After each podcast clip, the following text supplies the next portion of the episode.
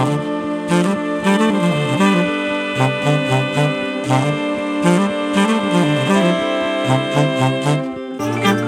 ドバイブスミッドナイトラクザ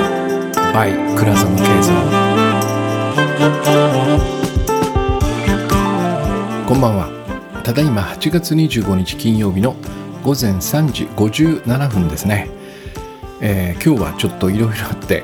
かなり遅い時間になってます。もうすぐ4時ですからね。そろそろ寝ないと明日もいろいろ予定が詰まっていますんでね。まあもうちょっと早く撮りたいんですけどもね、えー、今日はこんな感じになってます。あの以前この番組で美容院に行った話をしました。ね。あのヘローサイクリングというレンタサイクルを借りてですね。貸し自転車。日本語で言うと、えー、自転車を借りて、えー、美容院に行ったんですがなんとそのステーションでね私はそのアプリで、えー、予約というか、えー、借りるというその手続きをしたその番号とは違うね自転車を乗って行ってしまってまあ、要は1台空きがありますよっていうんでステーションに行ったら1台しかなくてでその自転車がたまたま鍵が開いていたんでねこれだろうと思って乗ったら、えー、全然違う自転車だったと。それで美容院で鍵をかけて髪を切り終わった後に、えっと、会場というアプリをねいくら押しても、えー、車体番号が違いますから鍵が開かないと。で困って、えー、コールセンターに電話してねまあいろいろ手続きめんどくさいことをやりながらでもそこでねこのグッドバイブスのメソッドがっかりしてはいけないと これは必ずハッピーな何かにつながってるんだっていうことを信頼して対応したらですね、えー、なんと2000円近い利用料金がチャラになったというね、まあ、そういうオチをお話ししたんですけども、えー、それ以来ですねちょっと私はこのヘローサイクリングに凝ってきましてねあの一つ大きな発見をしたんですよ。えー、要はこれあんまり僕は料金とかね見ないで、まあ、そんな高くないだろうと思って使っていたらですねえー、なんと30分130円だったんですねこれを最近知ったんですよで、えっと、私が駅に行く時は、え、昼間はねこれはちょっと運動も兼ねて、えー、15分の道のりを遊歩道をね、まあ、気持ちのいい遊歩道なんで歩くことにしてるんですが帰りはですねやっぱりこの3本ぐらいワントレをやってそして、えー、まあ割とね11時過ぎぐらいにこの南大沢に着くとさすがにここからねこの暑い中、えー、活動した後にまたこの15分歩くのはきついんでまあほぼほぼ100%バスで帰るんですね、うん、でまずこのバスの価格が180円と。そうすると自転車の方が50円も安いと。でしかもこの南大沢はですね、えっと、11時過ぎるとバスが30分に1本しかなくなるんですよ。それで確か最終というかなこれが30 33分ぐらいでえっと、その後もう12本あるんですがこれが深夜バスになっちゃうんですね。そうするととさっきの180円が倍になって360円。でなおかつもう12時過ぎるとバスはなくなってしまうんですね。でそうするとですね私はこの都心で活動している時についついこのバスを気にしてしまうような習慣がついてしまってね。えー、以前はもうほんと夜中だろうが何だろうが、えー、全然気にせずに活動してたんですけども最近ちょっとねこの夜にビビるというね変な癖がついてしまってこれがすっごい自分で気に入らなかったんですよ。なんかこのイベントのね懇親会で皆さんと楽しく話していながらも8時半ぐらいを過ぎるとねいつもは時計なんかほとんど見ないんですけどももうチラチラチラチラこの iPhone を見てしまってね9時前には出なきゃっていうこの恐れや不安がね押し寄せてくる。これが本当気に食わないなと。これは良くないよねと。みんなで楽しく話してるんだからさそんな時間なんか気にせずにまあ電車の最終ぐらいで帰れればいいじゃんとか思うんだけどもいやバスがないのはきついんすよねみたいなもう一人の自分がね、えー、ここで弱音を吐いて最近ほんとこの切り上げ上手というかねそういう自分になっているのがすごくこう嫌でまあなるべく罪悪感は持たないようにしてるんですがえー、なんかこうこれをなんとかしたいなと思っていたのもあってねここにそうかこのヘローサイクリングで帰ればいいんだっていうことを思いつきましてね、えー、それで、えっと、このヘローサイクリングの手続きみたいなことにもう慣れようと。結構これめんどくさい手続きがね結構あるんでまずどこのステーションで借りてどこで返すかみたいなことをねしっかりやっておかないとえー、そのここで返そうと思ってたステーションが満杯でね、えっと、返せなくてまた別のステーションに行って結局 500m ぐらい歩くみたいなことになってしまうんですよ。えー、だからまあこの辺の使い方も慣れてですね、えー、そして今このヘローサイクリングステーションをこの自転車で渡り歩くみたいなね渡り走るかな、うんえー、こういう生活を今していましてね。これがとても心地いい、うん、私の建物の前にまずステーションがあるというのがね非常にいいポイントなんですね。エレベーターからそうですね。2 3 0歩歩くともうその自転車置き場なんですよね。えー、でここで借りてそして目的地のステーションをこう予約して、えー、でそうすると、えっと、ものすごい活動範囲が広がるというのとそれから時間を気にせずにねもういつでも 電車の最終さえ逃さなければ OK みたいなこのマインドに慣れてねまあ、いろいろそのいいことずくめそして、えー、歩くのと違う筋肉をねやっぱ自転車は使うんですよねこれがまたね心地よい筋肉疲労というかねえー、いい運動にもなっているというそんな感じがしていますね。まあ、要はあの今ヘローサイクリングにはまってますというそういうお話でした。で今日はですねあのこの番組でもう過去にねこれまでいろんなことを手放す話というのをしてきたんですけど、えー、不安とかね怒りとか罪悪感とか、えー、今日もですね、えっと、新たなその手放す項目を一つ追加しようと思うんですね。もしかしたら160回もやってるんでこれに似た話はねしたかもしれないんですがなんとなく僕は記憶にないんだけどこれは初めてかなというふうに思っているんですけど今日のね手放すのは不満です またかよと思うかもしれませんが、えっと、これはですねやっぱこの、えー、グッドバイブスの目指す平安な心そして本来の自分を取り戻すというかね思い出す、えー、これにとっては非常に重要なポイントなんですね。なんで今まであんまりこの話をしなかったかっていうのはねやっぱこの、えっと、怒りとかね不安とか罪悪感に比べると不満ぐらい持ってていいじゃんみたいなそういう感じが強すぎるんでね。えー、これは割とローカルというかこれもやっぱりワントレとかねそういうところでしか話さなかった話題の一つかもしれませんねでも最近なんか私はこの不満を手放すということの大切さというのをね割と以前よりも結構実感するようになってきているので今日は思い切って マジかよと思われるかもしれないんですけどもこの不満についてねお話ししようと思います。で最初にですねちょっと面白い実験面白くないかもしれないんだけどある実験をしてみたいんですね、えー、まず、えー、皆さんがですねこの強い不満を持っている人これをですね手当たり次第に思い浮かべてほしいんですね。えー、こいつにはほんと強い不満持ってるっていう人をこう思い浮かべるわけです。あんまね気持ちのいいことではないかもしれないんですが、まあ、実験なのでやってみてください。でそうするとおそらくすぐにですね上司同僚部下この辺りは出てくるでしょうね。それから私のような自営業をやってる方であれば、えー、同業者みたいなのもあるかもしれない、えー、例えばねこの EC 勉強会とかよくありますよね。あなんかそのネットショップやってますみたいな方であれば、えっと、この同業者の集まりでね来る。あいつは本当不満だよみたいなこういう方。えー、それからね強い不満を持ってるわけだからこのかつてはね仲良かったけども今すっかり疎遠になった友人とかねあるいはその近所の住人とかもあるでしょうね。ほんとあのおばさんあのおじさんゴミ出すだけで文句言うんだよねみたいなそういう人、えー、強い不満を持ってる人をちょっと思い浮かべると、まあ、そういう人たちのムカつく顔っていうのがすぐ出てくると思いますね。で場合によっては、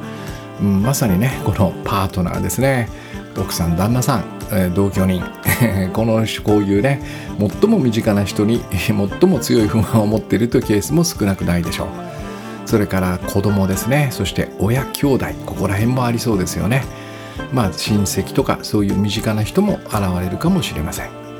えー、この辺をまずこの思い浮かべます。で次にですねとそこまでじゃないんだけど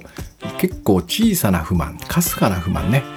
これを持ってる人を一人残らず思い浮かべてみてほしいんですね。もうちょっとでも本当に小さな不満がある人を全部思い浮かべると。で、えー、やってみたところ結果はどうだったかっていうのをねちょっと振り返ってみてほしいんですね。一体何人ぐらい出てきましたかという、えー、で私もこのお話をするにあたって、えー、今日やってみました。昼間にね。そうするとこれはもういつもなんですけどもね驚きの事実に直面するわけです。なんと私はですね、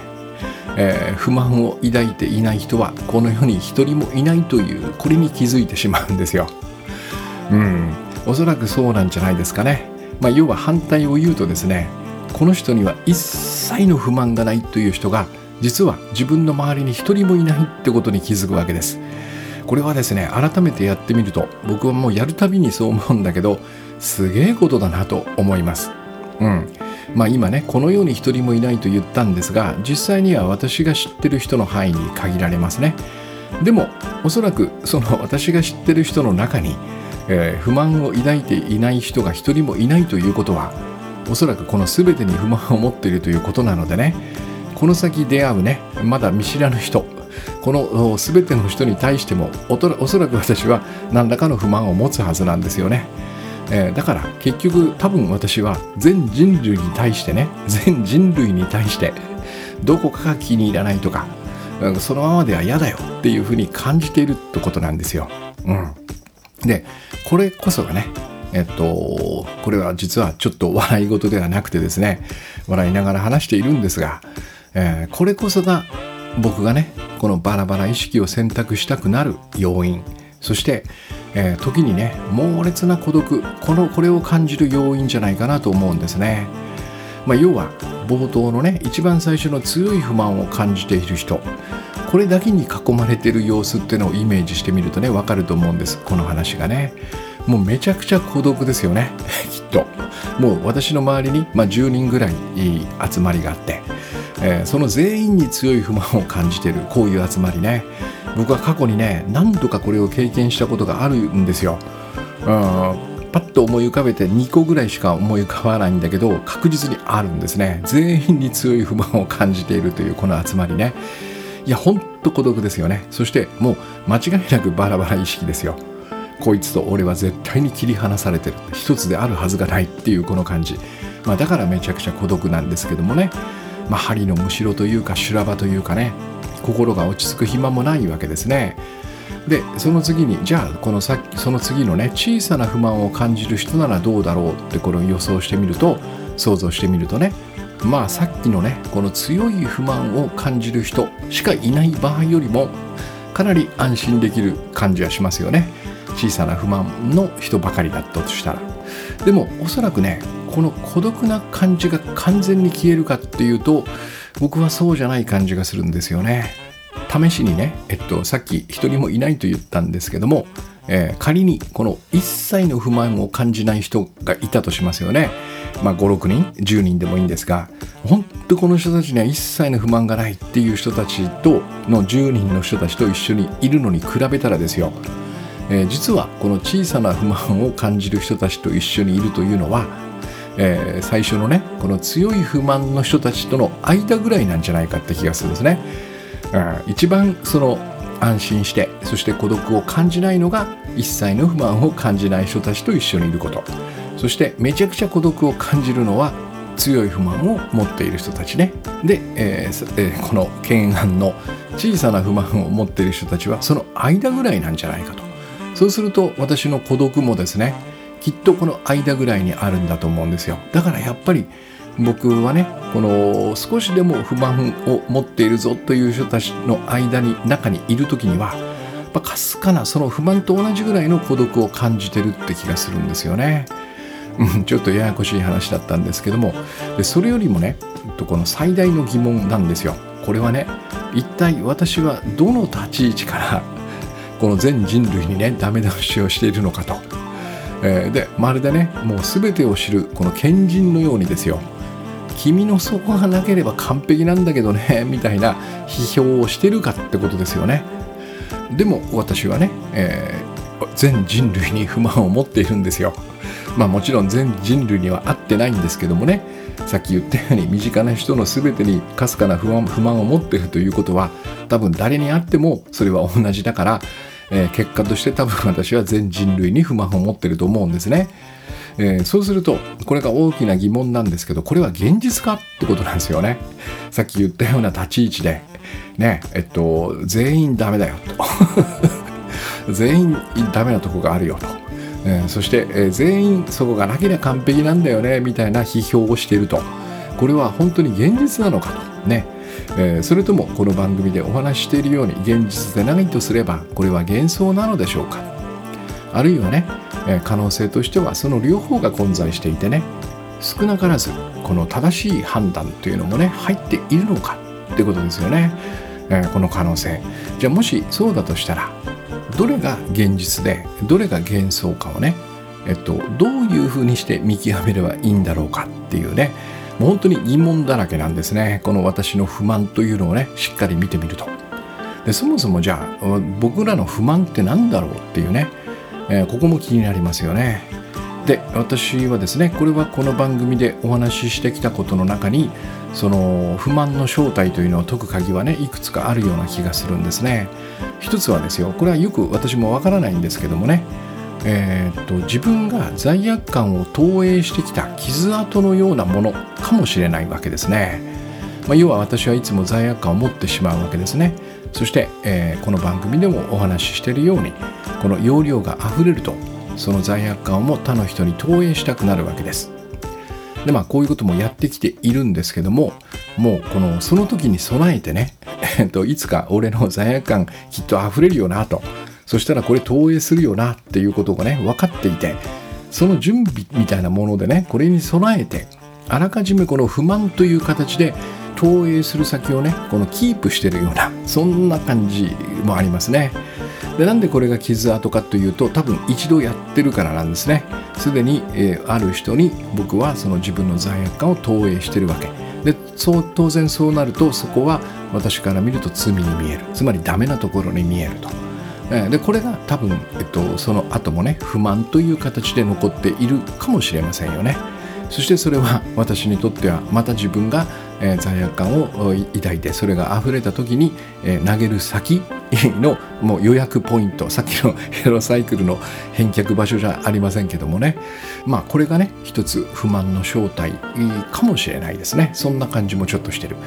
あるいはその他の人とこの世界をね危険の存在と見ると。そして自分を弱い存在と感じると。これはよく偽りの自分がやることだっていうことでね。この番組で時々出てくる話なんですけども、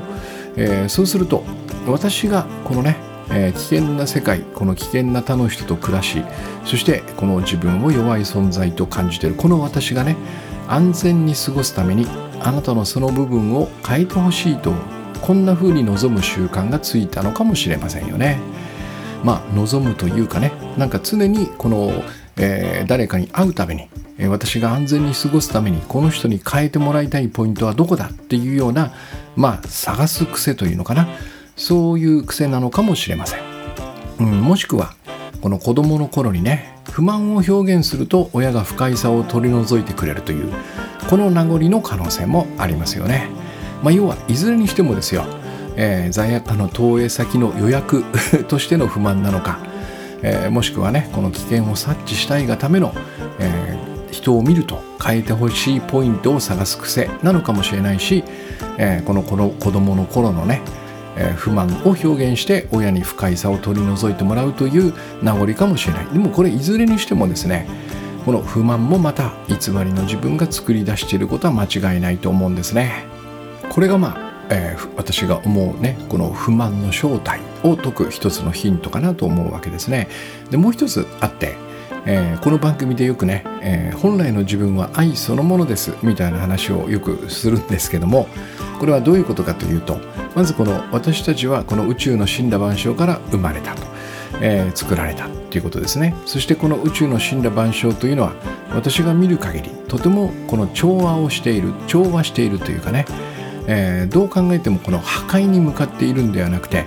えー、想像をしながらこの宇宙は広がっていくクリエーションですね。想像、えー、つまりこの宇宙の死んだ万象この姿が愛そのものであるんじゃないかと、えー、この僕らはね、え、生活をしながらそれぞれの国の言葉でラブとか愛とかねそういう言葉を使って表現しているんですがそれは僕らが生み出した感覚ではなくてもともとこの宇宙の神羅万象僕らを生み出した宇宙の神羅万象の特性なんじゃないかというね、まあ、だから要は僕らが感じるこの愛というのは、まあ、僕らのスケールの中で感じるんですけども、えー、実はもっと壮大なスケールを持つねこの宇宙の死んだ万象、えー、ここの本質が愛であるんじゃないかというふうに私は予想しているわけですね。そしてそこから作られた私たちは当然愛そのものであるというこういう、まあ、理屈になるんですけどもこれが実感できるかどうかはねちょっととりあえず置いといてその愛そのものである私は誰かに不満を抱くことがあるだろうかというこの問いを立ててみるのは面白いと思うんですね。愛そのものであるとしたら私は誰かに不満を抱くことがあるだろうか。おそらく答えはノーだと思うんですね。うん。そうするとつまり、えー、これが答えがノーだとしたらね多分不満を抱くたびに僕らはこの愛そのものである自分そして本来の自分を忘れているのかもしれませんよね。うん、要はこの不満こそが僕らを僕らにして本来の自分を忘れさせる要因愛そのものである自分というのを忘れさせる要因になっている可能性があるということそして、えー、先ほどもお話ししましたがこの不満こそがね僕らにバラバラ意識を抱かせて孤独を感じさせている可能性もありますよね。でここで例によってですねこの世の中で当たり前とされていることこの常識を疑ってみるわけですね、えどう疑うかというと認識を変えさえすればこの不満もまた自分の意思で手放せるという この可能性を見てみるわけです、うん、もうこの番組ではねこの未来の不安も怒りもそして罪悪感も手放せるという話をしてきてますからね。うん。まあ、もちろんこれはですね、えーと、何度かお話ししたことがあるんですがこの手放すというのは抑えるということではありません。だから不満を抑えるという意味でも不満を持っていながらそれを表に出さないというそういうことでは全くないということ。いつもお話ししているようにそれならばやらない方が僕は全然いいと思います。不満があるという状態なのにもしくはね、えっと、不安も怒りもそうですよ。これを持っていながらこれを抑えたり出したりしないという、えー、これはやらない方がいいですね。えー、私がこの手放すという言葉をね、えっと、あえて使っているのは、えー、心の中からその思いを消すっていうこれができるからなんですね。だから怒りを抑えるのではなく怒っていない状態にできるということ。それから未来の不安であれば不安をごまかしたりね見ないふりをしたりするのではなくて、えー、きれいに消し去れるということ。この不満も同じなんですね。不満を抑える表に出さない。そうではない。この不満もきれいに消し去ることができるということ。これが手放すという言葉の意味だと僕は、えー、思って使っているわけです、えー、なぜそれができるか。これは本来の自分の特性だからなんですね。本来の自分はこの怒り不安罪悪感。こういうものを持つ必要がない。当然同じように不満を持つ必要がない、えー、だからえっと、手放してた時というのは一切の無理をしていないんですね。ここが重要なんですよ。なんかね、この冒頭にもお話ししましたけどもね、えー、この私の番組ではね、不安もダメ、怒りもダメ、罪悪感もダメで、えー、ついに不満もかよみたいな、こんなことをね、えー、思うかもしれないんですが、これよく見てみるとですね、どれも根っこは同じなんですね。不安、怒り、罪悪感、そして不満。これは、えっと、4つとも別の感覚としてね僕らは感じますけども実はこれは根っこは同じということ、えー、何かというとこれはですね偽りの自分が私とあなたはきっぱりと切り離された、えー、別々の存在なんだからねっていうことを自分に教え込むためにやっているわけですね。まあ、要はそう簡単にはだから信頼しないし愛すこともしないからねみたいなことを自分に教え込むためにやっているということです。要はバラバラ意識なんだからねっていうことを、えー、確認するため教え込むためここを一つと誤解しないために偽りの自分がやっているわけです、うん、だからこの不安も怒りも罪悪感もね、えー、今日のテーマの不満も手放すともっと苦しくなると感じてしまうんですね。これは偽りの自分がそう感じるわけです。でも少し冷静になってねよく考えてみると不安ですよね。そして怒りですよね。それから罪悪感に不満。なんでこれを手放す方がより苦しいんですかっていうことなんですよ。なぜこれらをね持っておく方が楽だと僕らは感じてしまうのかってことなんですよね。うん、でもねさすがにこの偽りの自分でも、えー、これらがこの怒り不安ね罪悪感そして不満これがないのが一番楽だってことは認めざるを得ないんですよね。さすがにこれはないより持ってた方がいいというこの説は通らないと思うんですよ。どれだけね偽りの自分だとしても。だからえっとこちらの自分もないのが一番楽だってのは分かってるんですよね。でもこっから先がおかしいんですよ。2番目は持ったらそのままにしておくが2番目に来ちゃうんですね。そして一番苦しいのが持ってしまった不安や怒りや不満を手放す。っていうことをこうこういうふうなランキングをしてるわけです。ね、ないのが1番。でも2番は持ったらそのまま。これが2番。で一番苦しいのは持ってしまった不安怒り不満。これを手放すのは一番苦しいぞっていうふうに、えー、ランキングしてるんだけども僕はどう考えてもこれはおかしな順位だと思うんですね。だってないのが1番なら持ったら手放すのが2番でいいと思うんですよ。うん、だからやっぱりねこれはその抑えるっていうのかな。あるものを、えー、ないようなふりして抑えるっていうのと混同してると思うんですね。そうではないんですね。どれも自分の意思で消し去ることができるということ。ここが重要なポイントなんですよね。1番はないいいと思います。でも2番は持ったらそのままにしておくじゃなくて2番は持ったら手放すの方がシンプルなっていうかね、えっと、普通の順位だと思うんですよね。うん、そして3番が、えー、持ったまま手放せないでいいんじゃないですかね。うん、で僕はこの2番を今トライしようとしてるわけですね。まあ、不満を持ってしまうからね。じゃあどうするかってことです。まずはこれまでと同じように常識を疑うところから始めましょう。えー、僕らは自分の意思で不満を手放せるはずがないとまず信じています。うんえー、でもこれはね、えー、怒り不安そして罪悪感これと同じく持つことにメリットがあるからなんですね。え要はこれは、えっと、手放せるはずがないのではなくて、えそこにメリットを感じて手放したくないという反対の意思が、え発揮されてるからなんですね。そこで例によってねこの偽りの自分が最も嫌がる問いを投げかけてみるわけです。それは一体この不満は私に何をしてくれるのだろうという問いなんですね。この不満今抱いてるよと。こいつは俺に何をしてくれるんだっていうこの問いをしっかりと投げかけてみるわけですね。でそうするとすでにお話ししたようにまずこのえー、不満というのは僕らに分離バラバラ意識ですね。これと孤独をもたらします。そして、えー、愛そのものであるこの本来の自分でいられなくなりますね。この代償に僕は何を得ているのかっていうのをまさにですねこのリアルに大小の不満を感じながら確かめてみるわけですね。実際に何かのねこの不満を感じながら誰かに何かの不満を感じながらこの問いを投げかけるわけですね。今感じてるなと不満だなとこいつに不満を持ってんだと。じゃあこの不満は僕に何をしてくれているんだろう。っていうこの問いをねまあそれなりに真剣に投げかけてみるわけです。うん。何が見つかるかってことなんですね。じゃあ反対に不満を手放すメリットは何か。うん、これもまたこの不安とかね怒りと同じようにやってみるしかないわけですね。まあ、前回前々回かな、えー、いつかお話ししたこの許すと同じですね。許すメリットって何？どこにそのメリットがあるの、えー、やってみるしかないんですねこれもねだから、えー、先ほどのね、え冒頭の2つのね不満の中で言うとこの小さい方からね是非トライしてみてほしいんですね。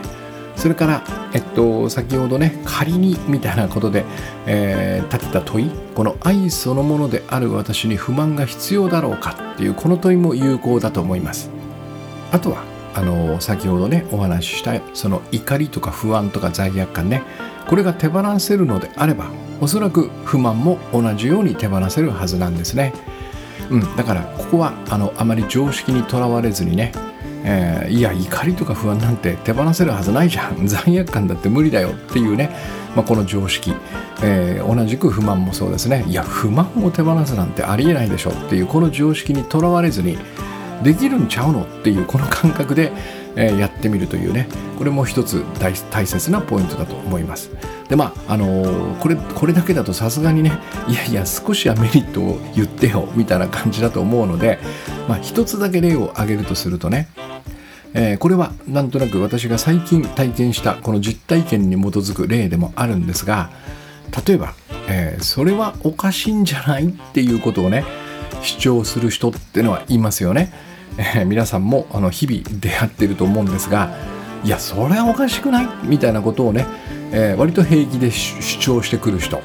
えー、こういう人とヘビーな交渉をする場面っていうのをイメージするわけですね。普通なら私はねもう不満たらたらで、え、そこに臨むと思うんですよね。でそうするとどうなるか、え、まあ会う前から心の中で相手を攻撃しますよね。おそらくその交渉の中身みたいなのをシミュレーションしながらこう言ってやろうとかね。ここの欠点をついてやろうとかね。ここの論のおかしさを絶対に攻撃してやろうみたいなことを、えー、攻めてやろうみたいなことをシミュレーションしながら多分そこに臨むと思うんですよ。このヘビーな交渉の場にね。そして、えー、間違いなくこの話し合いのゴールは私の不満を解消すること。これになってしまいますよね。でももしここでね不満を手放せてこの同じ交渉に臨めたとしたらこの私とその人もしくはねその私とその人が所属するチーム全体みたいなこともあるかもしれない。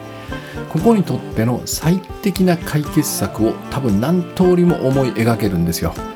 そして禁じ手みたいなものがなくてねいやこれだけは絶対ダメだみたいなことがなくて多分どんな案でも一度テーブルに上げていいと思えるんですね。うん、これがその不満タラタラの状態とこれを手放している状態の大きな違いなんですね。そして多くの場合これは私の経験なんですがこの自分の不安不満を解消するというねこのたった一つのゴールしか持てない時よりも、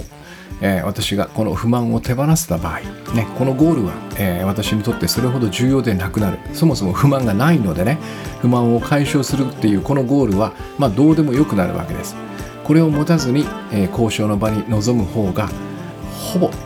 間違いなくよりハッピーな結果になるんですね。もちろんこれはねあの怒りを手放すとか許すという話の時と同じでね、え、この問題を放置するってことではないんですね、うん、この不満を手放すということはその問題が消えてなくなるということではないわけです。問題は問題としてしっかりと私の目には見えているんですね。でももしかしたらこの不満を手放すことによって消える問題消え去っていく問題っていうのはあるかもしれない。でも本当に問題だなと思うことは不満を持っていなくてもしっかりと残り続けるわけです。で先ほどお話ししたようにねこの不満を持っている自分というのはもうゴールは自分の不満を解消すること。これしかないんですね。でもこの不満を手放すことによって最も高性能な私としてねその解決に当たることができるということですね。まあその問題をね最もいい感じの自分最も優れた自分で、えー、解決するための方法と言ってもいいかもしれません。その一面は確実にあると思いますね。まあこういうことがメリットの一つだと思います、えー、そしておそらくねすで、ー、にお話ししたこの孤独の反対ですね。そしてバラバラ意識の反対。そして、えー、本来の自分を忘れずに済む、えー、愛そのものである自分でいられる可能性が大いに高まる。この辺りも、えー、もちろん素晴らしいメリットになると思います、えそしてそれをね一度でも体験したらですよ、え先ほどの問いですね。この一体私の不満は自分に何をしてくれるんだっていうね、えこの問いの答え。えこれがもしね何かあったとしてもいやいやこういうことをしてくれるでしょうっていうのがあったとしてもそれと比べてねこの得られるメリットの方がはるかにでかいと、うん、自分にとってねとてもいいものをもたらしてくれるということが、えー、分かってしまうとですね、えっと、意外と簡単にいやこの不満持たない方が絶対いいわっていうことで、えー、割と簡単に手放せるようになると思いますね。要はこの不満を持つことのメリットうん、これのこれが大して大きくないしもしかしたら何もないんじゃないかっていうことに気づきそして逆にねこの不満を手放すことのメリットの大きさみたいなものを実感することによっていやいやもうバカらしくて持ってらんないっすよっていうそういう感じに、えー、なれるんじゃないかなと思います。これも、えー、怒り不安罪悪感と同じようにね手放す対象として加えてもいいんじゃないかなと思います。そしてこれはですねもう本当に先ほど挙げたようにね全ての人に対して僕らはねかすかな不満小さな不満を持っているので練習しやすいんですよ。おそらくこのね今番組を聞いてくださっている皆さんもですね、えー、この番組が終わった直後から、えー、早速練習をする機会っていうのはね山ほどやってくると思いますのでまああの小さなものからねえっと、少しずつちょっと手放すみたいなトライをやってみてください。その時どうなるかっていうね、本当に苦しくなるのかっていう、えー、それをちょっと体験してみていただければなと思います。まあ今日はそういう不満についてのお話でした。で今月はですね明後日の日曜日27日の13時からジャジンワークをやります。えでこのジャジンワークはですね今ちょっとこの話の後にジャジンワークとこう続けてみるとねあなるほど。ここはですね自分に対する不満っていうねこれを今日はね、えっと、話さなかったんですけども、えー、主に他の人に対する不満についてのねお話だったんだけども忘れてはいけないのはこの自分に対する不満なんですね。やっぱこの偽りの自分ってのはすごいですよね。全人類に不満を持ちながらそして自分にも不満を持つという、まあ、恐ろしいことをやっているんですがこれをできるだけ少なくするというねえー、このジャジンワークの7つの作法にはその部分が相当含まれているような感じが今しました。これはあの全然予定調和じゃなくてね流れの中でたまたまそう感じたんですが、えー、自分に不満を持たずに動くというねそうするとどうなるかっていうのが体験できるイベントでもありますんで、えー、リアル会場南大沢もよかったら、えー、来てみてください。あのヘローサイクリング、えー、いくらでも借りられますんでね。この6時間の途中で南大沢の界隈をサイクリングしてみようかなみたいなこともできますんで、えー、よかったら私もその気になったらもしかしたら一緒に走るかもしれません。まあ暑かったらねちょっと嫌なんですけどもね。でも自転車はね結構炎天下でも行ける感じがしますね。やっぱこう風がねさーっとこう当たってね気持ちいいのでね坂とかこうシューッと降りる時に涼しいなっていう感じはしてくれるので。まあまあまあ自転車乗らなくてもいいんですがよかったらご参加ください、えー、じゃあ今日はですねもうとても単純なトライです。もちろん無理のない範囲でいいと思います。できるだけ不安を手放す。これをやりながらですねいい一日をお過ごしください。ありがとうございます。